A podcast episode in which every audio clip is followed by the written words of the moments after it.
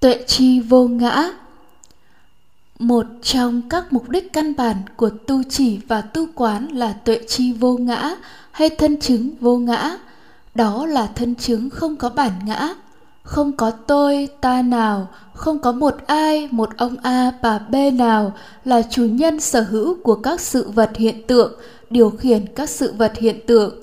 Thuật ngữ phật học gọi là các pháp, đặc biệt là các loại tâm biết không có ta thấy, ta nghe, ta cảm nhận, ta nhận thức. Khi tu chỉ nhờ chánh niệm tránh tinh tấn tránh định mà lộ trình tâm dừng lại, tâm biết trực giác, không có tâm biết ý thức, nên không có tư tưởng chấp ngã. Khi an chú tỉnh giác như vậy, chỉ ghi nhận đối tượng. Hãy tác ý để thấy biết như thật, tuệ chi không hề có một cái ta, bản ngã nào có mặt lúc này. Đó là tuệ chi vô ngã hãy tuệ chi thật nhiều lần như vậy, và thông tin đó sẽ được cài đặt vững chắc trong bộ nhớ tâm thức. Khi các lộ trình tâm sau khởi lên sẽ sử dụng thông tin vô ngã đó, và nhận thức sẽ thay đổi từ chấp ngã sang vô ngã.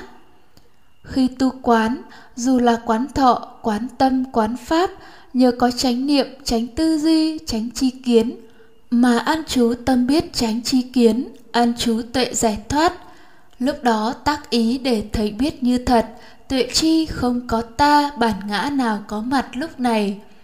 Đó là tuệ chi vô ngã. Hãy tuệ chi thật nhiều lần như vậy và thông tin vô ngã sẽ được cài đặt vững chắc trong bộ nhớ tâm thức.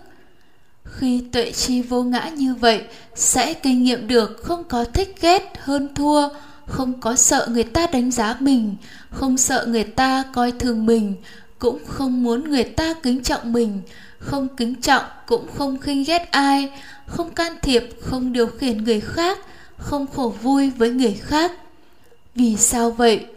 Vì lúc đó không có ta mình để mà so sánh với người khác, nên không khởi lên ta mình hơn, ta mình kém hay ta mình bằng đối tượng thực hành bát chánh đạo để chứng đạt vô ngã, chứ không phải để trở về sống với chính ta, chính mình. Đó chỉ là tư tưởng chấp ngã, tư tưởng vô minh, tà kiến.